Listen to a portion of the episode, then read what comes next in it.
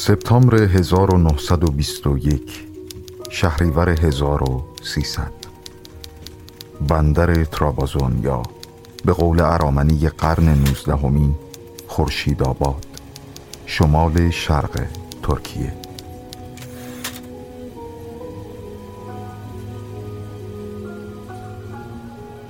بعد از انقلاب بلشویکی 1917 شوروی در مرکز توجه جهانیان قرار داره.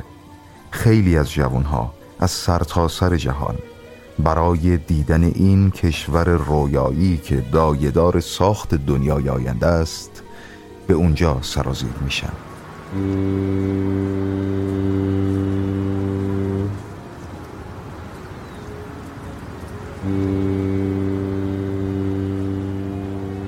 نازم و والا سوار بر کشتی راهی باتوم باتومی شدن. بی آهی در بسات چرا که شنیده بودن پول تو روسیه بلشویکی دیگه رواج نداره و تمام پسنداز خودشون رو بین روستایی ها قسمت کردن تا جایی که تو باتومی کارشون به فروختن کفش هاشون کشید. اونها بعد از چند روز سرگردونی در باتوم سوار بر قطار به تفلیس میرن و از غذا با یه سرشناس ترک برخورد دارن. به اسم احمد جواد کسی که به چند زبون مسلط بود و استاد دانشگاه.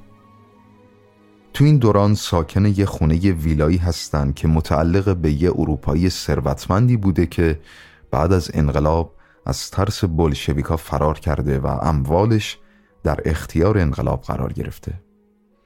بعد از چند روز اقامت هر سه همراه هم به باتون برمیگردن و در هتل دو فرانس مستقر میشن. این دو از آرزوی خودشون برای رفتن به مسکو و تحصیل در دانشگاه با احمد گفتن که اتفاقا تو همون روزها برای احمد جواد پیشنهاد تدریس تو انیستیتوی شرقیات دانشگاه مسکو رسیده بود. البته این دوران دوست دیگه هم به این جمع اضافه شده به اسم شوکت سریا شوکت در آینده از بزرگترین اقتصاددانهای ترک خواهد شد.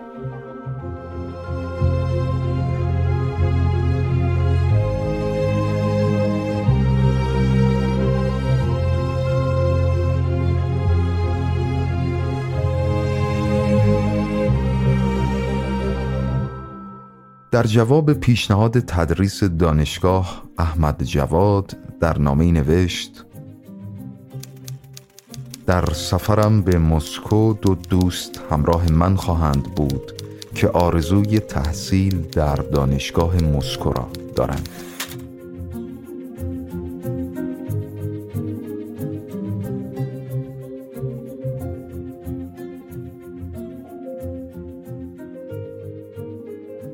ناظم در باتومی زمان بیشتری برای مطالعه و نوشتن داره و همراه با والا در طبقه سوم هتل دو فرانس اقامت دارن. جایی که به تراسش می‌رفت و شعرهاش رو بلند بلند می‌خوند و بعد به اتاق احمد جواد می‌رفت و اونها رو مینوشت و edit می‌کرد. تو این دوران ناظم در روزنامه های روسی با شعری مواجه شده که به شکل ستون گاهی فرمی شبیه به پله دارن. خودش با متر و معیار و قافیه های سنتی شعر ترک داره کار می‌کنه و سوالی تمام ذهنش رو مشغول کرده.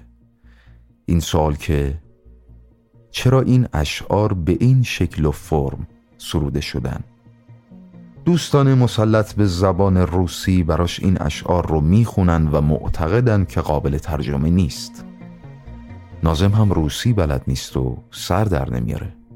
اینها اشعار مایاکوفسکی هستند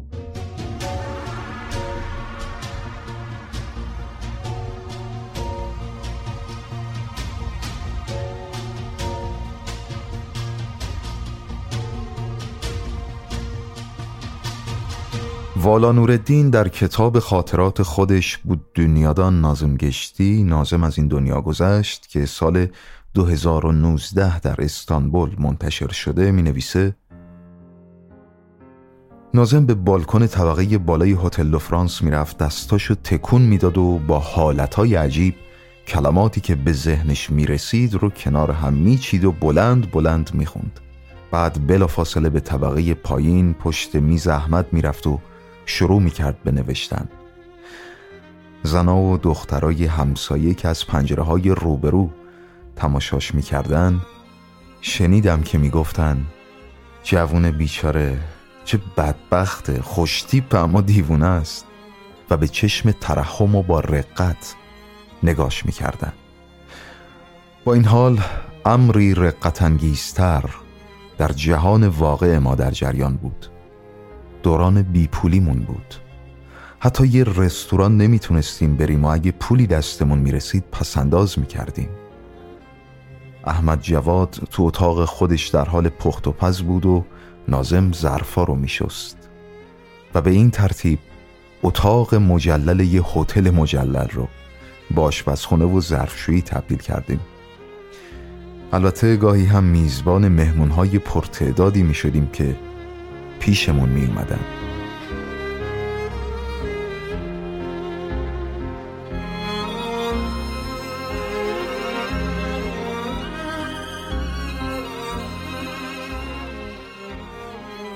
و نازم در مقدمه بر کتاب شعر خودش با ترجمه گرجی که سال 1956 در باتومی منتشر شده درباره این روزهاشون نوشته اولین شهر انقلابی که دیدم باتومی بود.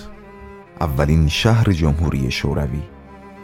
من در اینجا با اولین دهقانان و اولین کارگران آشنا شدم. در اینجا با اولین بلشویک دست دادم و برای اولین بار اینجا بود که فهمیدم مبارزه مردمی به چه معناست.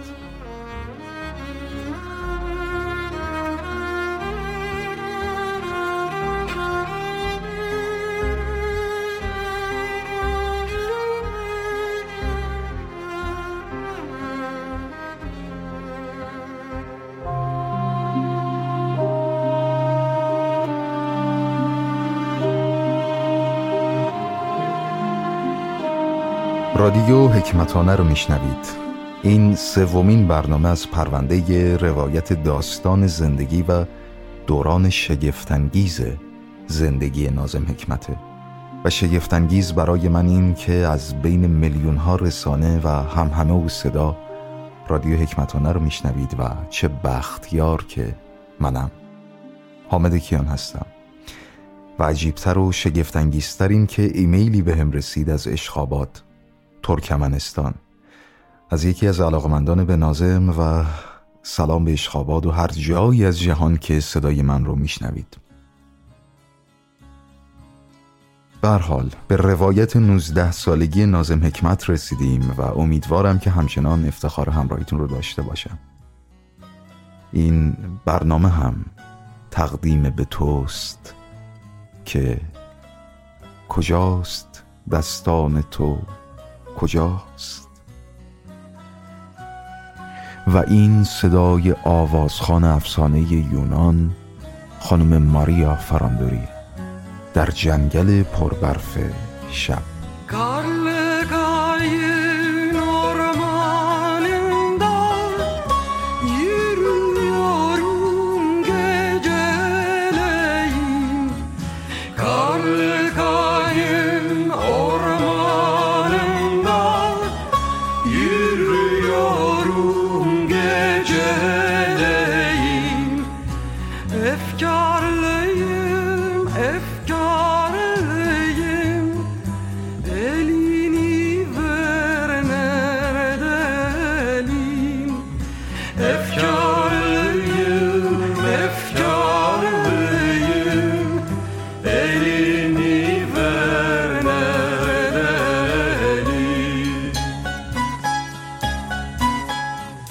Yedi tepeli şehrimde Bıraktım gonca gülümü.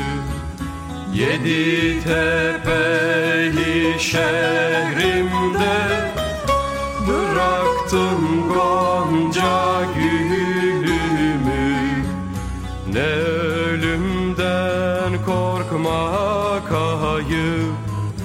Ne de düşünmek ölümü.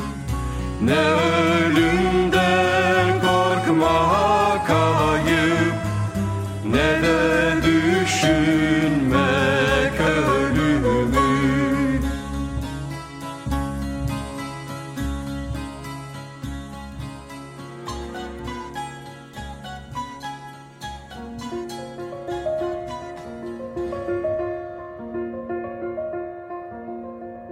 کاج ها برف پوش در جنگل قدم می‌زنم سرشارم از اندوه.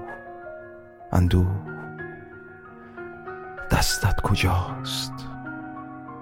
دستت را بده دستان تو کجاست؟ کجا؟ برف به رنگ محتاب چکمم سنگین. ترانه درونم مرا به کجا می‌خواند؟ کشورم ستاره ها جوانیم. کدام دورتر است؟ در میان کاج ها پنجره نوری زرد و گرم در آن.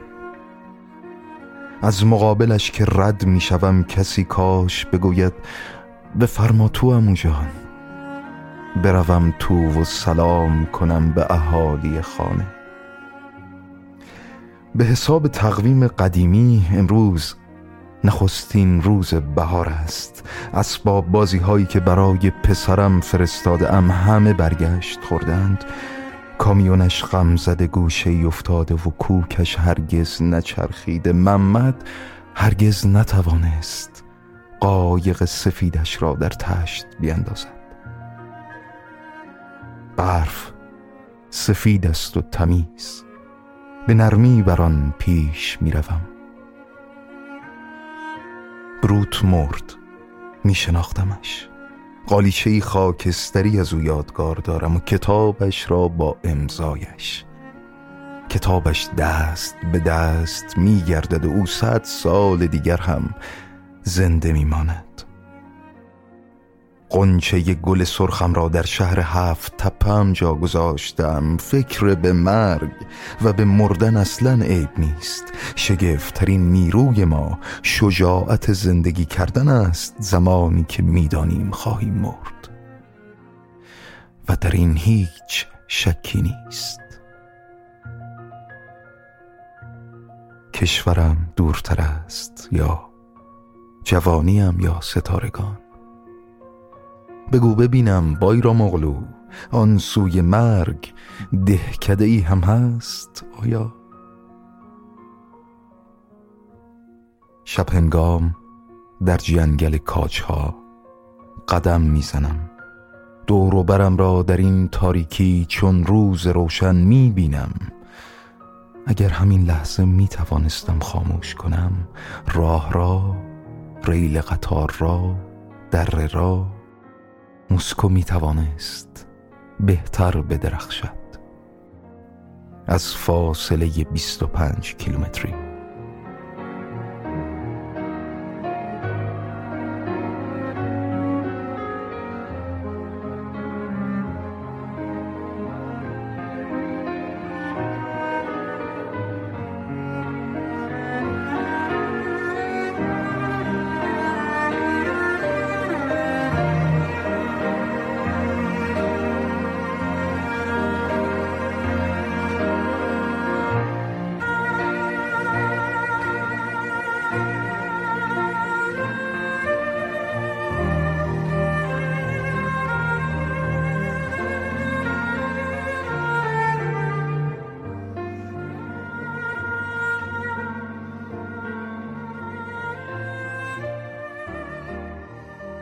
شعر در جنگل پربرف شب سال 1956 ترجمه آقای احمد پوری. اما پیش از ادامه برنامه بشنویم همین شعر رو با صدای هنرمند ترک گنج ارکال به زبون اصلی.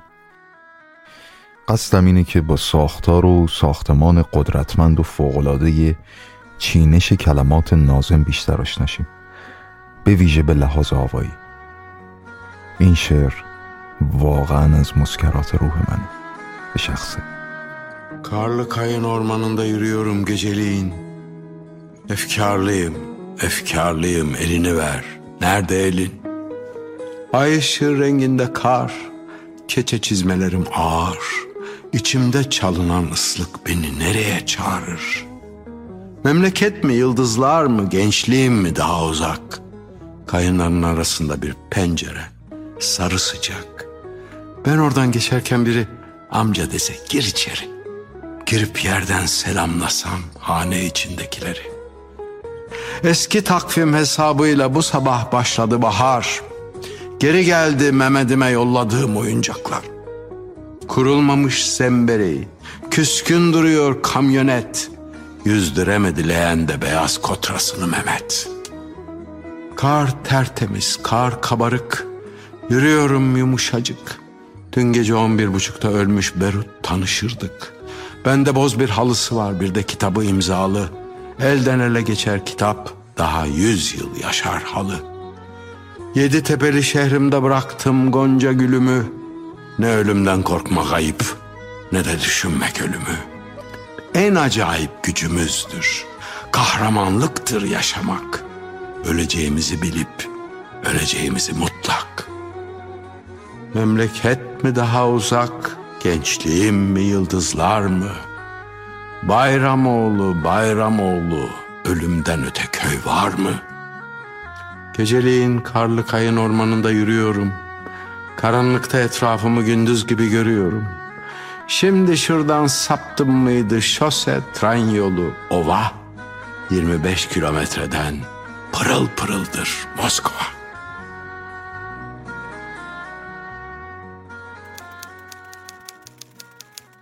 لندن 1903 1282 شمسی 57 نماینده در کنگره دوم حزب کارگری سوسیال دموکرات روسیه دور هم جمع شدند. جلسات بسیار پراکنده است و بحث ها بسیار خشونت آمیز. اینجا مشخص شد که حزب از این به بعد دیگه دو شقه شده. بلشویک ها اکثریت و منشویک ها اقلیت در حالی که طی یک اشتباه استراتژیک منشویک ها با دارا بودن اعضای بیشتر اما بی استراتژی خاص در مبارزه با حکومت تزاری این عنوان اقلیت رو پذیرفتند. بین ولادیمیر لنین و جولیوس مارتوف اختلاف نظر هست و اختلاف نظرها بر اساس برداشتها و قرائتهای متفاوت از مارکسیسم در این کنگره پدید اومد این کنگره در 23 آگست به پایان رسید و روز بعد لنین که لندن رو به خوبی میشناخت تعدادی از نمایندگان رو همراه خودش کرد. برای بازدیدی پر احترام از قبر کارل مارکس در گورستان هایگیت لندن.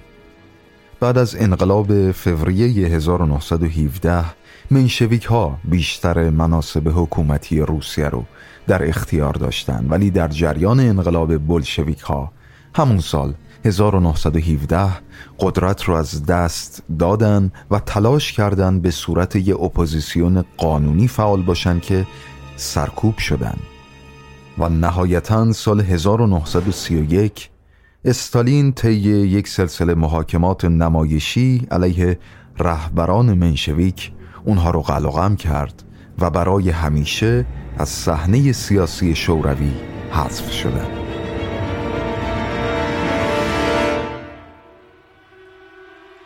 بشنویم از کتاب برادر زندگی زیباست. ترجمه جناب ایرج نوبخت. در هتل فرانسه باتوم توی اتاقم سر میز نشستم. سوارهای سرخ از کوچه میگذرند. خسته نیمه گرسنه نیمه سیر اما دنیا مالان هاست امروز عصر میتینگی برگزار می شود خواهم رفت. روی سنگ فرش های باتوم صدای تق تق لاینقطع و مدام کفش های پاشنه چوبی و پاپوش های تخته است. تق تق تق تق.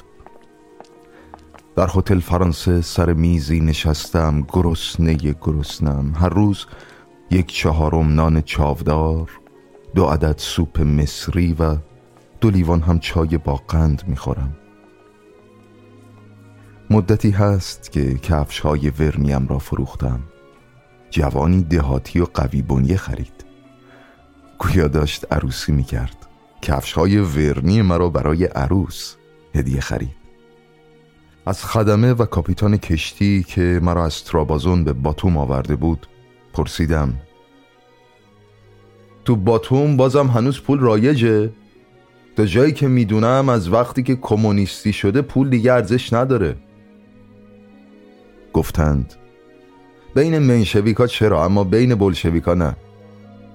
ما کمونیستی سرمون نمیشه اما به هر حال به خاطر اینکه الان دیگه باتوم دست بلشویکاست دیگه. پنجاه لیره داشتم. بین خدمه تقسیم کردم. فقط یک لیره نگه داشتم. یک خاطره تاریخی بگویم کشتی که مرا به باتوم آورده بود اسلحه و مهمات بار کرد و به ترابازون برگشت بعدها فهمیدم که تعدادی از خدمه و کاپیتان ها همانهایی که می‌گفتند ما کمونیستی سرمون نمیشه قاچاق جواهرات هم می کردند. در هتل فرانسه باتوم سر میزی نشستم. یک میز بیزی استیل که پایه هایش تنها پایه هایش سراسر کنده کاری شده و متلاست. با فرو رفتگی ها و برجستگی هاش خانه ساحلی که پیشتر در آنجا بودم نیز یک میز استیل داشت. استیل. طی مسافت سی و پنج روزه پای پیاده از ساحل دریای سیاه به آنکارا و از آنجا به این بلو که به نظرم سی و پنج سال آمد قصبه که در آن معلمی کردم. خلاصه کلام. آشنایی این پاشازاده یا بهتر بگویم نوه پاشا با آناتولی و مردمانش و این بار هم در هتل فرانسه باتوم پشت میز استیل برایم بسیار غریب است. و این پاشازاده چون یک دست نوشته کثیف خونین و پاره پاره روی میز استیل پهن شده. در آینه به او نگاه می کنم دلم از گریه می جوشد نگاه می کنم و باز از شدت خشم خون به کلم می زند نگاه می کنم و باز از استقرارمان در آن خانه ساحلی خجالت می کشم خودم به خودم می‌گویم تصمیم بگیر پسر. تصمیم گرفته شد. مرگ هست و بازگشت نیست. وایسا عجله نکن. سالهایم را باید بریزم روی میز و آناتولی و مردمش را هم کنار آنها. تو این راه چه چیزا تو می‌تونی بدی؟ همه چیزو. حتی آزادی تو؟ آره. تو این راه چند سال می‌تونی تو زندونا بخوابی؟ اگه لازم بود تمام عمرمو. خب اما تو زنا رو دوست داری خوردن نوشیدن و دوست داری خوشت میاد لباس تمیز بپوشی. به خاطر مسافرت به اروپا آسیا امریکا آفریقا جون میدی. اگه از باتوم سر این میز استیل فکر آناتولی و مردمش رو از سرت بیرون کنی و از تفلیس به قارس و از اونجا به آنکارا برگردی قول میدم پنج سال طول نمی‌کشی که وکیل مجلس میشی وزیر میشی زن خوردن نوشیدن زندگی. اینا رو ولش کن. اگه لازم شد تمام عمرم رو تو زندونم میخوابم. بسیار خوب ولی اگه کمونیست شدی صحبت از دار زدن هست کشته شدن هست مثل صبحی و رفقاش غرق شدن تو دریام هست همه اینا رو تو باتوم از خودت پرسیدی؟ همه اینا رو تو باتوم از خودت پرسیدی؟ بله پرسیدم از کشته شدن نمی ترسی؟ کشته شدن نمی ترسی؟ نمی ترسم همینطوری همینطوری. بدون فکر بدون فکر نه خیر اول ترس و حس کردم بعدش هم نترسیدن و دوباره پرسیدم تو این راه راضی از ناقص العضو شی چلاقشی کرشی معلول شی دچار بیماری قلبی بشی؟ کور بشی؟ کور؟ کوری؟ سب کن ببینم. هیچ وقت فکرشو نکرده بودم که ممکنه تو این راه کور بشم. پس بلند شدم. چشمهایم را محکم بستم توی اتاق را گشتم. در حالی که اشیا را با دستم لمس می کردم در میان تاریکی با چشمهای بستم اتاق را گشتم. دوبار پایم گیر کرد و به زمین خوردم اما چشمهایم را باز نکردم. بعد دوباره سر میز استیل ایستادم. آره به کوریم راضیم.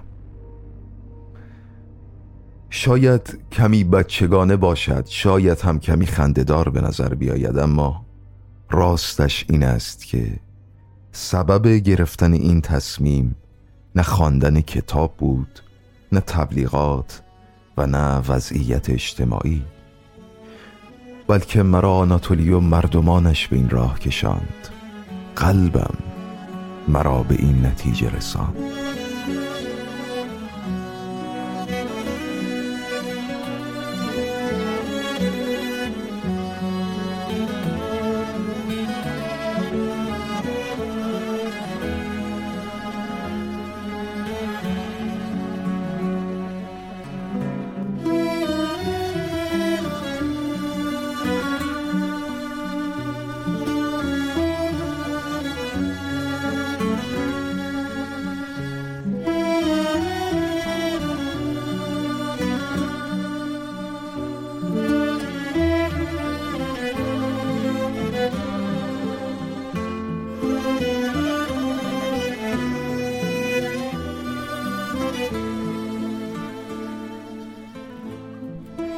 جواب نامه احمد جواد از دانشگاه رسیده دانشگاه آرزوی نازم و والا رو برآورده کرده.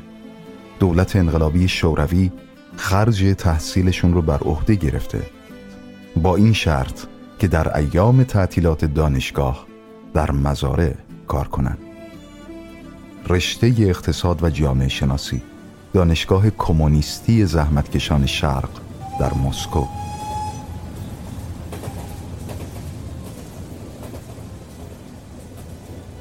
نازم حکمت، نورالدین والا، احمد جواد امر و شوکت سریا وارد مسکو شدن.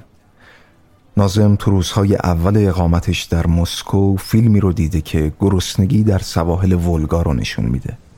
شوکت سریا ژورنالیست و اقتصاددان ترک نقل می‌کنه. داشتیم از می‌دونی میگذشتیم. دو تا کامیون وسط میدون توقف کردن. اونها دستگاهی رو حمل می‌کردن و پردهی که نصب شده بود بعد از لحظاتی اسم فیلم رو نشون داد. این فیلم برای نازم یادآور تمام گرسنگی هایی بود که در طی سفر به مسکو هم چشیده بود هم دیده بود و چنان بر حکمت تأثیر گذاشت که اون شب شعر چشم گرسنگان رو سرود.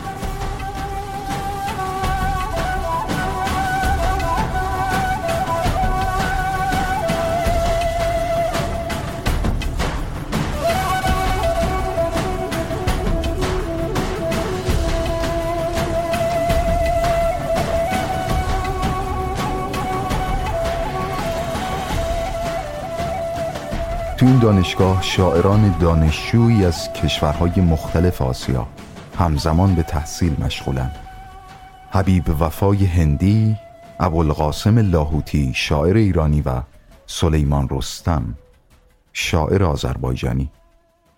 و از طرف دیگه چیانگ چنگ کو رئیس جمهور تایوان لیو شاو چی دومین رئیس جمهور خلق چین.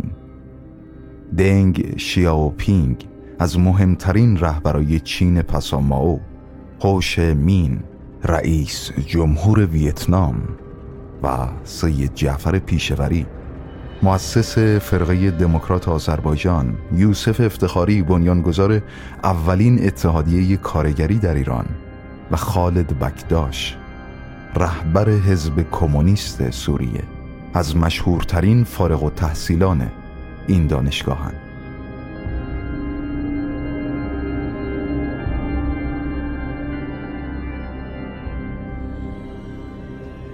تو این محیط دانشجویی چهار نفر بیش از همه به هم نزدیکن. آبد آلموف معروف به پتروسیان از خانواده های مسلمان کریمه که به چند زبون مسلط و ترکی رو مثل زبان مادریش حرف می‌زنه از دوستان نزدیک نازم شده و ضمنا اشعار نازم رو به روسی ترجمه می‌کنه که همین موضوع باعث شهرت نازم تو محافل ادبی مسکو میشه.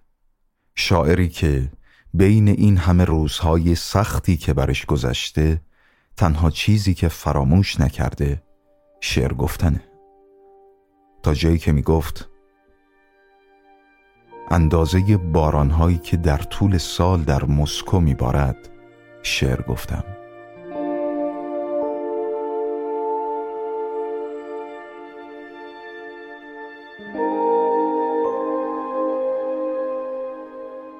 اما در مورد تأثیر مایاکوفسکی بر اشعار نازم بسیار گفته شده. حتی بیش از حد لازم. در ترکیه هم مثل خیلی از کشورها روزگاری نازم رو مایاکوفسکی ترک لقب داده بودن. مثل مایاکوفسکی آلمانی یا مایاکوفسکی فرانسوی که به نظر من این ایده از یک غلط عمومی ناشی میشه که ادبیات رو نشأت گرفته از سنت می‌دونن نه از متن زندگی. به هر حال کسی منکر نفوذ زیاد و پربار مایاکوفسکی بر نازم نیست و بالاتر از همه اینها خود شاعر هم این موضوع رو هیچ وقت انکار نکرده. داخل پرانتز بگم کومینترن یا کمونیست انترناسیونال یه سازمان بین المللی کمونیستی در مسکو بود که از کمونیسم جهانی حمایت می کرد. اما ادامه ماجرا رو از زبان خود نازم بشنویم.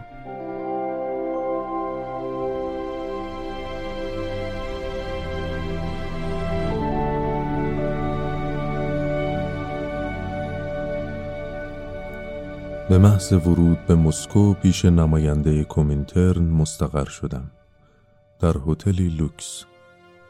دوستان روس زیادی پیدا کردم. مثلا در این هتل بود که با دو خواهر به نام شورا و لیولا آشنا شدم. یک روز که برای دیدن شورا به اتاقش می‌رفتم متوجه صداهایی شدم که از اتاقی دیگر می آمد. در میان این همه سر و صدا صدای با شکوهی تمام اسوات ناخوشایند رو ساکت کرد. وارد اتاق که شدم دیدم این صدای با شکوه متعلق به یه جوون درشتندام و شونه پهنه که سرش رو با تیغ تراشیده. به نظرم رسید که دارد به همه فحش می‌دهد. رفیق شورا مرا به او معرفی کرد و مایاکوفسکی از آن به بعد بود که به عنوان شاعر انقلابی به شهرتی جهانی دست یافت.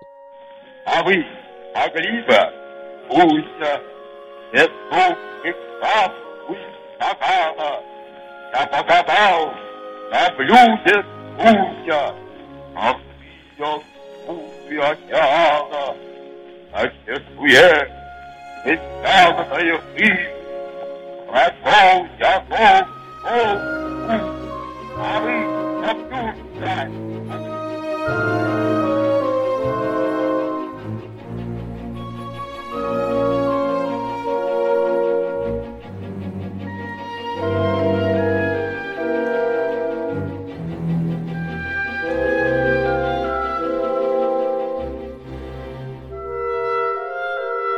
نازم حکمت کسی بود که اولین سالهای اتحاد جماهیر شوروی رو در مسکو لمس کرده. شعر آوانگارد روسی رو مطالعه کرد و تحت تأثیر فوتوریسم و جهان آینده و آینده پژوهی با خلاص شدن از فرم کلاسیک شروع به توسعه فرم جدیدی در شعر ترک کرد. اواخر سال 1922 و اوایل سال 23 بود که دو کنگره بین المللی در مسکو برگزار میشه. چهارمین کنگره کومینترن مصادف با دومین کنگره پروفینترن یا کنگره بین المللی سرخ اتحاد کارگری که به قصد نزدیک کردن هنر شوروی به جنبش انقلابی بین المللی و نشون دادن هنر انقلاب و وحدت بین الملل تأسیس شد.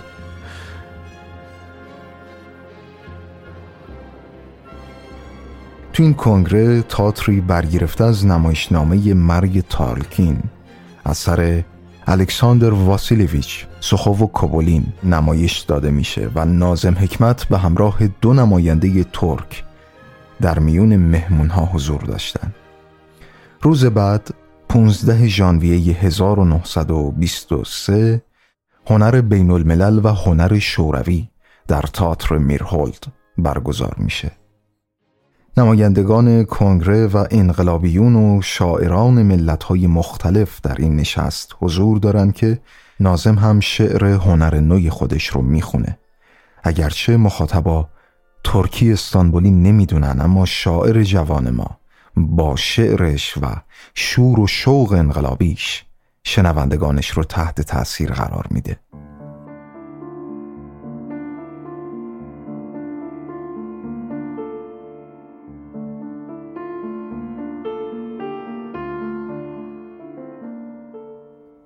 و در ادامه اون طی یکی دو ماه آینده شب شعری هم در سالن موزه بزرگ پلیتکنیک برگزار میشه.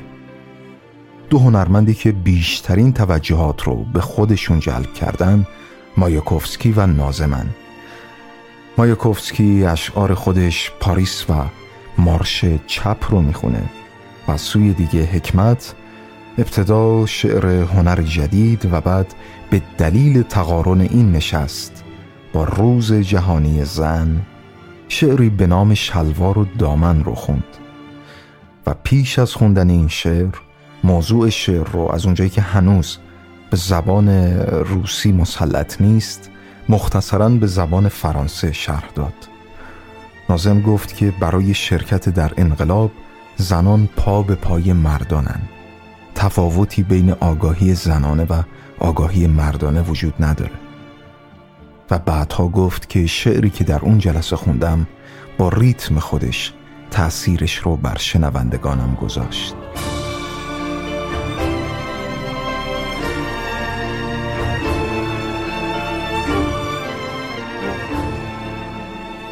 نازم همچنین کارگردانی یک گروه تئاتر دانشجویی رو در دانشگاه بر عهده داشت و با میرهولد در تماس بود. این بازیگر و کارگردان بزرگ شوروی که علاقه خاصی به تئاتر شرق داشت نازم و باقی دانشجوها رو تشویق می کرد تا از عناصر فولکلور مبتنی بر سنت های ملی در نمایشنامه هاشون استفاده کنند که برای مخاطب طبقه کارگر آشنا باشه. الکساندر فورایسکی از دوستان تئاتری ناظم در مسکو در کتاب خودش به اسم خاطرات من از ناظم حکمت چاپ استانبول 1979 می نویسه بین سالهای 1922 یا 23 بود. یکی از ماهای زمستون. بین هنرورای کارگاه میرهولد جوانی قد بلند و خوشتیپ با موهای مجعد و بلوند چشمای آبی و گونهای سرخ. یه سر و کلش پیدا شد. وقتی فهمیدیم این جوان با این ظاهر ترکه تعجب کردیم. محصل دانشگاه کمونیستی کارگران شرق بود و در گروه تئاتر دانشگاهش فعالیت می‌کرد. با دوست مانی راک که دانشجوی سال دوم کارگاه آموزشی میرهولد بود همراه شد و بعدها به علت رفت آمدهاش به کارگاه من هم باش صمیمی شدم. اون دوران تقریبا زبان روسی بلد نبود و به فرانسه با هم صحبت می کردیم و من هم رفیق نازم صداش می کردم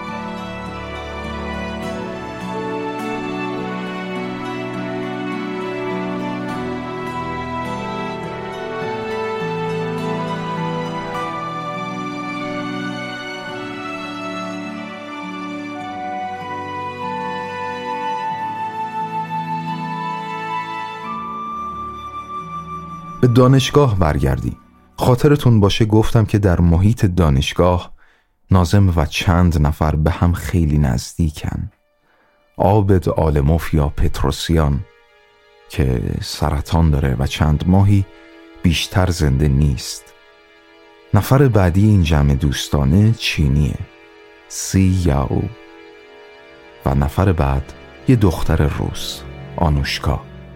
دختر یه سرباز انقلابی بود که ژنرال الکساندر کلچاک و سربازانش که علیه انقلاب روسیه می جنگیدن جلوی چشم دختر پدر انقلابی رو گلوله بارون کردن.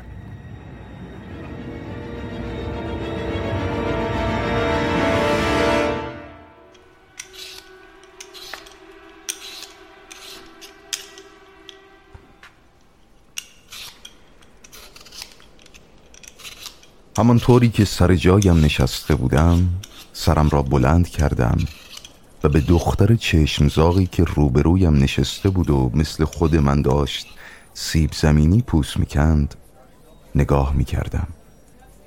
نزدیک ظهر است. بیرون روی تمام مسکو برف میبارد. اما آشپزخانه دانشگاه گرمای ملایمی دارد. دختری که روبروی من نشسته نمی‌دانم چرا شالی را که روی سرش انداخته و به دور شانههایش پیچیده بر نمی دارد. در سمت چپم استاد اقتصاد سیاسی و سمت راستم حسین زاده دانشجوی ایرانی است نزدیک او سیاو دانشجوی چینی و پهلوی آن دو زن رئیس دانشگاه نشسته که مثل نان شیرینی است که تخم مرغ و جوش شیرینش زیادی از دست شاطر در رفته باشد. پهلوی او هم یکی نشسته که نمیشناسمش. باید روس باشد. از فرم دماغش پیداست. و در کنار او هم دختر چشمزاغی نشسته که سرم را بلند کرده نگاهش می‌کنم و پهلوی این دختر هم پتروسیان است. که سینه پیراهن قفقازیش نشان پرچم سرخ دارد. او دبیر اول حزب شعبه دانشگاه ماست. همه ما در آشپزخانه هستیم. روی نیمکت های چوبی دور یک سطل خیلی بزرگ حلقه زده ایم لعنت بر شیطان. سیب زمینی هایی را که یکی از یکی کج و کولتر و یکی از یکی گلالوتر است بر می داریم پاکشان می کنیم و توی سطل می اندازیم گاه به گاه دو نفر سطل را بلند کرده آن را توی یک تاغار چوبی پر از آب خالی می کنند احمد نوبت توه.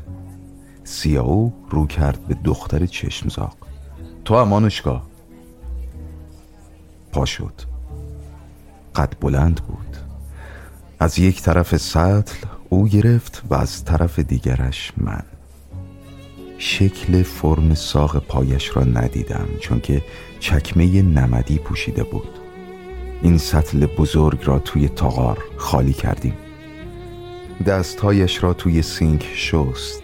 دستش سفید بود با انگشت های کشیده و گوشتالود آنوشکا بالاخره بازم کثیف میشه.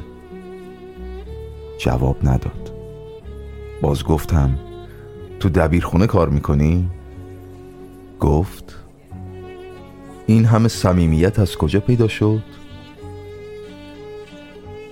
می‌دانستم که اعضای قدیمی حزب حتی روزهای روشنفکر همدیگر را ما و شما صدا می کردند اما در دانشگاه جوانها چه همدیگر را می شناختیم و چه نمی شناختیم همدیگر را من و تو خطاب می کردیم پس دمق شدم. معلومه که از اون خانواده های قدیمی اشرافی هستی. گفت تو هم خیلی شبیه پرولترا نیستی.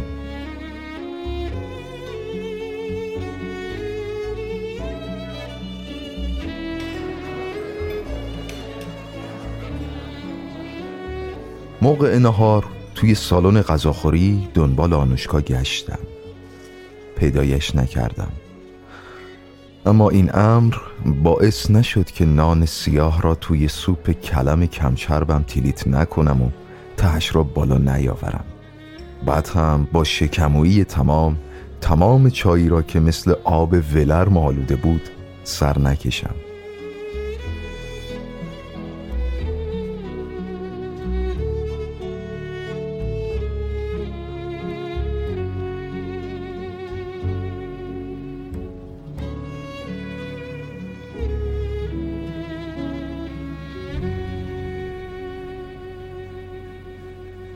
برف درشتی که از سپیده دم روی مسکو میبارید نزدیک صبح از حرکت ایستاد. شب که رسید با دانه های ریزی دوباره شروع شد. امروز کشیک دارم. بالای صندوق های ماهی خشک هستم که بار کامیون شده و توی حیات دانشگاه توقف کرده. کامیون دیر وقت رسید. خالیش نکردیم. پاهایم توی پوتین های سربازی کرخت شده. باید بیایم پایین و پاهایم را توی برف ها به زمین بکوبم. همین کار را کردم. پایین آمدم شروع کردم به کوبیدن پاهایم روی برف ها گرمم شد. از حیات برج کلیسای استراسنوی را می‌بینم. سورتمه رد شد. لباس عجیب و غریب سورتمچی پر از برف بود. آنهایی که سوار سورتمه بودند فکر می‌کنم نپمان باشند. از پوستین ها و کلاهشان پیدا بود. سرکشیک نباید آواز بخواند. اما وسوسه شده ام مارش بودیونی را فریاد بزنم. دایوش ورشو دایوش برلین دستت را به من بده ورشو دستت را به من بده برلین.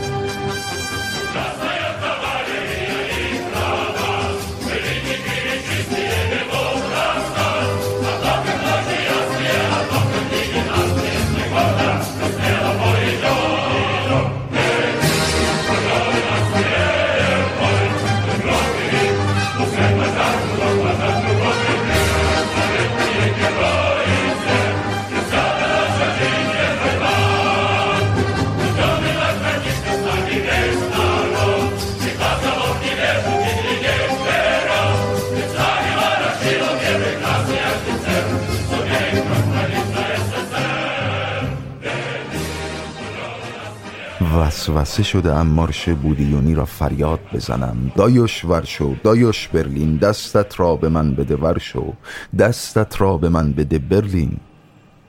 دلیلش شاید این تفنگی است که میان دستهایم فشارش می‌دهم و شاید هم علتش دیدن نپمان ها باشد. به بولوار استراسنوی نگاه می‌کنم. بولوار در تاریکی و در میان برف ادامه دارد. صدای حرکتی شنیدم. فکر غیر ممکنی به سرم زد. شاید آنوشکاست برگشتم. زیر نور چراغ بالای سرم یک کودک خیابانی ایستاده بود. سر تا پا شندرمندر بود. چشمانش در آن قسمت از صورت بسیار کثیفش که بیرون مانده بود برق می‌زد. دماغ کوچولویش سرخ بود. حدودا دوازده سالی داشت انگار. سلام امو جون. سلام. بوی ماهی میادمو. ممکنه. بار کامیون ماهیه؟ آره ماهیه. خیلی وقت داری کشیک میدی امو؟ آره خیلی وقته. امو نمیشه یه ماهی به من بدی؟ نمیشه. امروز چیزی کش نرفتی؟ یه کیف کوچولو اما خالی بود ببین یه جایی هست که شما رو اونجا جمع می‌کنن بهتون غذا میدن لباس میدن چرا اونجا نمیری؟ آخه دلم می‌خواد آزاد باشم امو کجایی هستی؟ اهل ولگا امو اینجا چجوری اومدی؟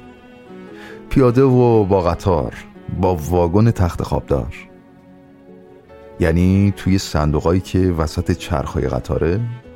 شما اینطور فکر کن. اما اگه یه ماهی یه ماهی کوچولو به هم بدی قیامت میشه. نمی‌تونم بدم. ماهی شماره دارن؟ یکی کم و زیاد چه کی می‌فهمه؟ خودم که می‌فهمم. به خدا گشنم خوبمو. پسر جون بهت پول بدم چطوره؟ بده. پول دادم. در جایی از لباس شندره اشیا داد. یه دونم ماهی بدم پول دادم که آخه الان همه دکونا بسته است. فکر می‌کنی پول همیشه به درد می‌خوره؟ من گشنمه. یه ماهی کوچولو موچولو. نمیشه. چرا نمیشه امو ببین اگه قرار باشه به هر کی که اومد یه دونه ماهی بدم دیگه تو کامیون ماهی نمیمونه. من هر کی امو نیستی من یه فدایی ام یه فدایی شیشنگشتی ام امو چرا شیشنگشتی؟ دست راستش را دراز کرد چسبیده به انگشت کوچکش یک تکه گوشت آویزان بود سیگار داری امو جون؟ بهش سیگار دادم آتیشم می‌خوای؟ با شکم گشنه که سیگار نمیشه کشیدم و یه ماهی هم بهم بده. به فدایی ششنگشتی اهل ولگا یک ماهی دادم. اما جون یکی دیگه هم بده. نه دیگه زیادیت میشه. عصبانی نشو اینو بگیر یک کم بزرگترشو بده. گرفتم و بزرگترش را دادم. در جایی از لباسش فرو کرد. گفتم تو که گشنت بود چرا نمی‌خوری؟ با ساکا دوتایی می‌خوریم ساکا؟ ساکا دیگه کیه؟ معشوقم همون از خودم کوچیکتره یه ماهی هم به اون بده یالا یالا بزن به چاک ببینم باشم و عصبانی نشد دارم میرم دستهایش را به سینهش چسباند و در حالی که قوز کرده بود دور شد. ایستاد. برگشت و گفت به کسی نمیگم اینجا ماهی قسمت می‌کنن. اگه همه نگهبانا مثل تو باشن بیچاره شد اون اتحاد جماهیر شوروی. خداحافظمون. از حیات بیرون رفت و در تاریکی برف گرفته بولوار استراسنوی ناپدید شد.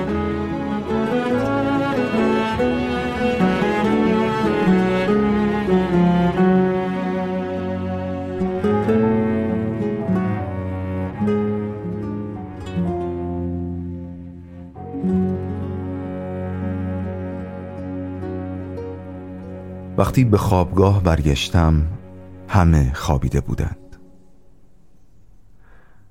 فقط کنار رخت خواب من رخت خواب سیاهو خالی بود. داشتم کرباسهایی که به جای جوراب به پاهایم پیچیده بودم باز می کردم که سیاهو آمد تو. سیاهو تنها دانشجوی دانشگاه است که ستر کت بیقه چینی می پوشد و کفش های ورنی به پا می کند و پاپیون هم می زند. کلاه شاپو هم دارد اما دیگر ازش استفاده نمی کند. روزی در حالی که با کلاه شاپو به کوچه آمده بود بچه ها در حالی که داد می‌زدند بورژوا بورژوا دنبالش افتاده بودند زبان فرانسهش خیلی خوب است فکر می کنم از پاریس به مسکو آمده اما درست نمی‌دانم کسانی که با پاسپورت رسمی به اینجا نیامده اند که من هم جز آنها هستم این چیزها را از همدیگر نمی‌پرسند. ببین سیا او یه چیزی می‌خواستم بگم. می‌خواستم بپرسم. آنوشکا چی کار است؟ اون منشی رئیسه. ببین اینو که می‌دونستم منظورم اینه که پدر مادرش چیکارن پدرش مهندس بود. کلچاک تیر بارونش کرد. مادرش هم از تیفوس مرده. خب دیگه شبت بخیر.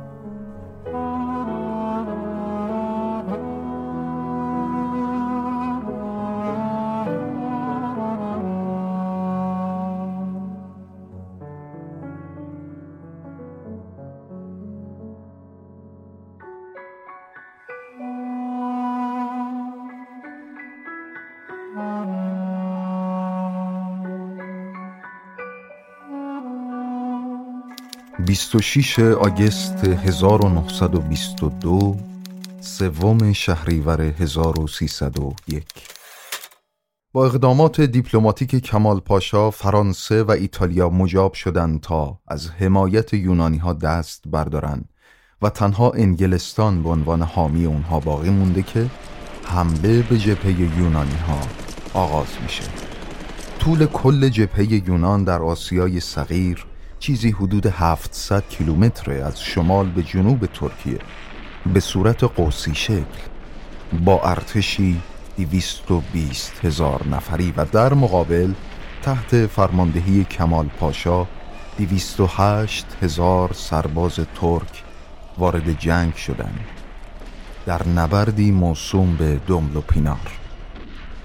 بین 26 آگست تا 9 سپتامبر طی دو هفته ارتش ترکیه 13 هزار کشته داد تا سرزمین هاش رو مجددا بعد از سه سال بتون از یونانی ها پس بگیره. معروفه که ارتشیان قوای ملی قبل از ورود به ازمیر پرچم یونان رو روی زمین گذاشتن. دقیقا همون مکانی که افسران یونانی سه سال قبل روی پرچم ترکیه پا گذاشتن و ارتشیان قوای ملی از کمال پاشا دعوت کرد تا روی پرچم یونان قدم برداره که مصطفی کمال امتناع کرد و گفت پرچم نماد یک کشوره و پا گذاشتن روی اون اشتباهی بزرگ حتی اگه پرچم دشمن باشه. به حال با آزادی ازمیر و استانبول هم از تسلط نیروهای اشغالگر در نتیجه مذاکرات صلح و در نهایت با امضای پیمان صلح لوزان امپراتوری عثمانی از صحنه تاریخ حذف و جمهوری ترکیه تأسیس میشه. در پی این مذاکرات که تا 29 اکتبر 1923 ششم آبان 1302 طول کشید بالاخره در این روز تأسیس جمهوری ترکیه و انتخاب آنکارا به عنوان پایتخت این جمهوری نوین به تمام جهان مخابره شد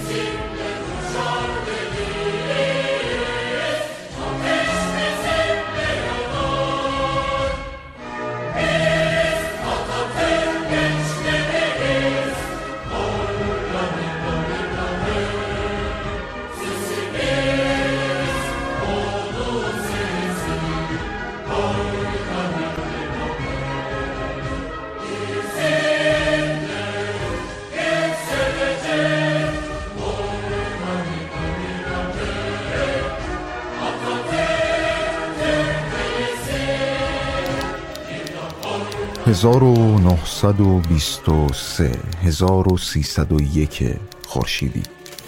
چهار سال و دو ماه و پنج روز طول کشید تا جنبش سیاسی نظامی ملیگرایان ترک برابر تجزیه امپراتوری عثمانی از سمت متفقین تهاجم یونانی ها، ارمنی ها و فرانسوی ها به پیروزی برسند و این سالها در ترکیه معروف به سالهای جنگ استقلال ترکیه یا آزادسازی ترکیه.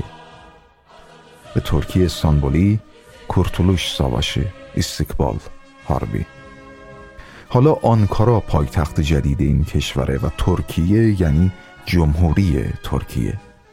مصطفی کمال پاشا در تمام عرصه ها از جمله جبهه سیاست پیروزه اشغالگرا استانبول رو ترک کردند امپراتوری بزرگ عثمانی سرنگون شده و آخرین سلطان عثمانی. مطروده. مصطفی کمال پاشا از طرف مجلس کبیر به عنوان رئیس جمهور ترکیه انتخاب میشه و ترک ها آتا ترک خطابش می‌کنن. نوگرای های این مرد سیاستی مدرن سکولار و کشور ملت به وجود آورده. و این سرود بیز آتاتورک گنچلریز ما جوانان آتاتورکیم.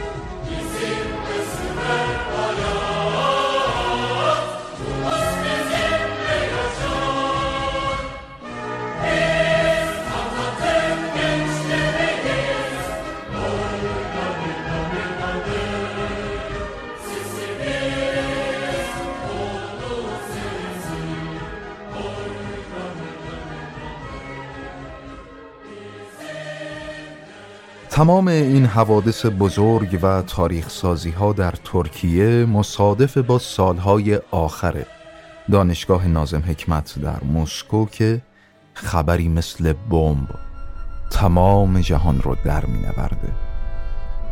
اما اینکه این خبر چیه رو موکول می کنیم به برنامه آینده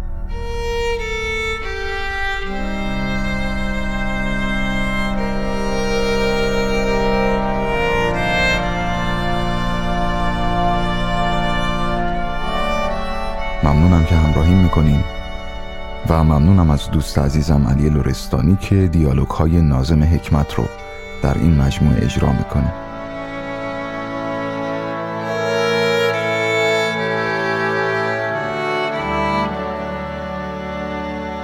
حامد کیان رادیو حکمتانه فروردین 1400